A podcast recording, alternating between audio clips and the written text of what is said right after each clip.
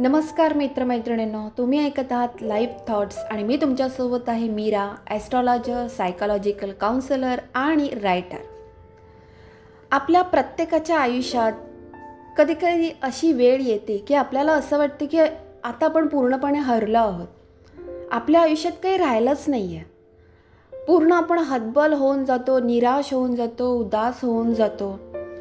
काही लोकांच्या मनात तर असंही येतं की आता मला आयुष्यच जगायचं नाही आहे आता माझं आयुष्यात काही राहिलंच नाही आहे इथपर्यंत काही लोकांमध्ये निराशा येते.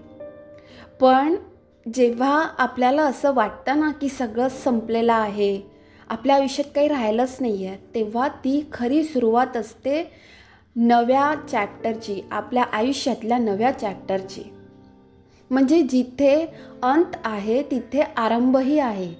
तिथे सुरुवातही आहे तिथे बिगिनिंगही आहे. पण हे तुम्हाला समजून द्यायला किंवा दाखवायला एक कोणीतरी अशी व्यक्ती लागते.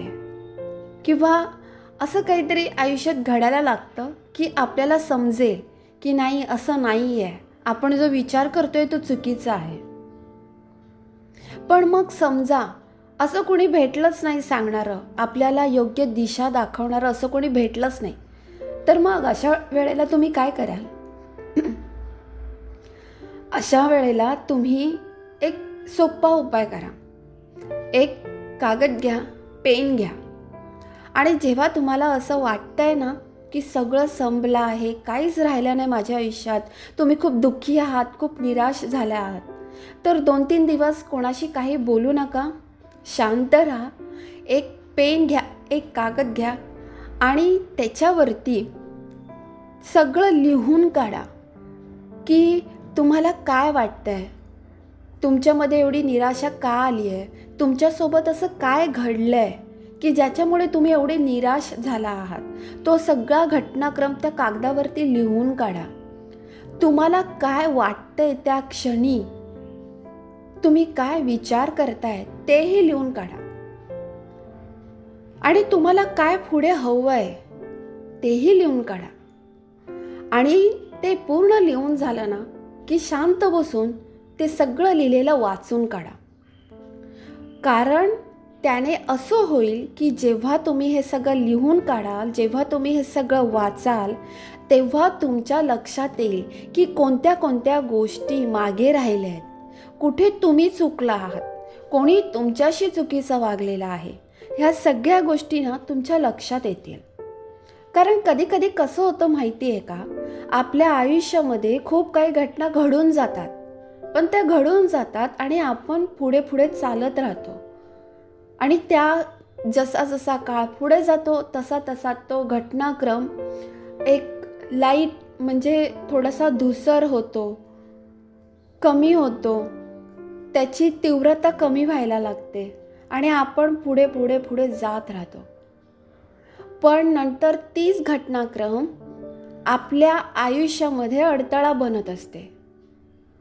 आणि मग तेव्हा आपल्याला असं वाटते की आपण पूर्णपणे हतबल झालो आहे मग जेव्हा तुम्ही हे सगळं लिहून काढाल तेव्हा तुम्हाला तेव्हा आठवेल की हां आपल्यासोबत हे असं असं घडलं होतं. आणि म्हणून हे सगळं आपल्या आयुष्यामध्ये झालेलं आहे. मग ह्याला जबाबदार कोण? तुम्ही स्वतः आहात की दुसरं कोणी आहे हेही तुम्हाला समजेल. आणि ह्या सगळ्या गोष्टी तुम एकदा का तुमच्या पूर्णपणे लक्षात आल्या ना की तुम्हाला इतर कोणाची गरजच लागणार नाही. मार्ग दाखवायला दिशा दाखवायला.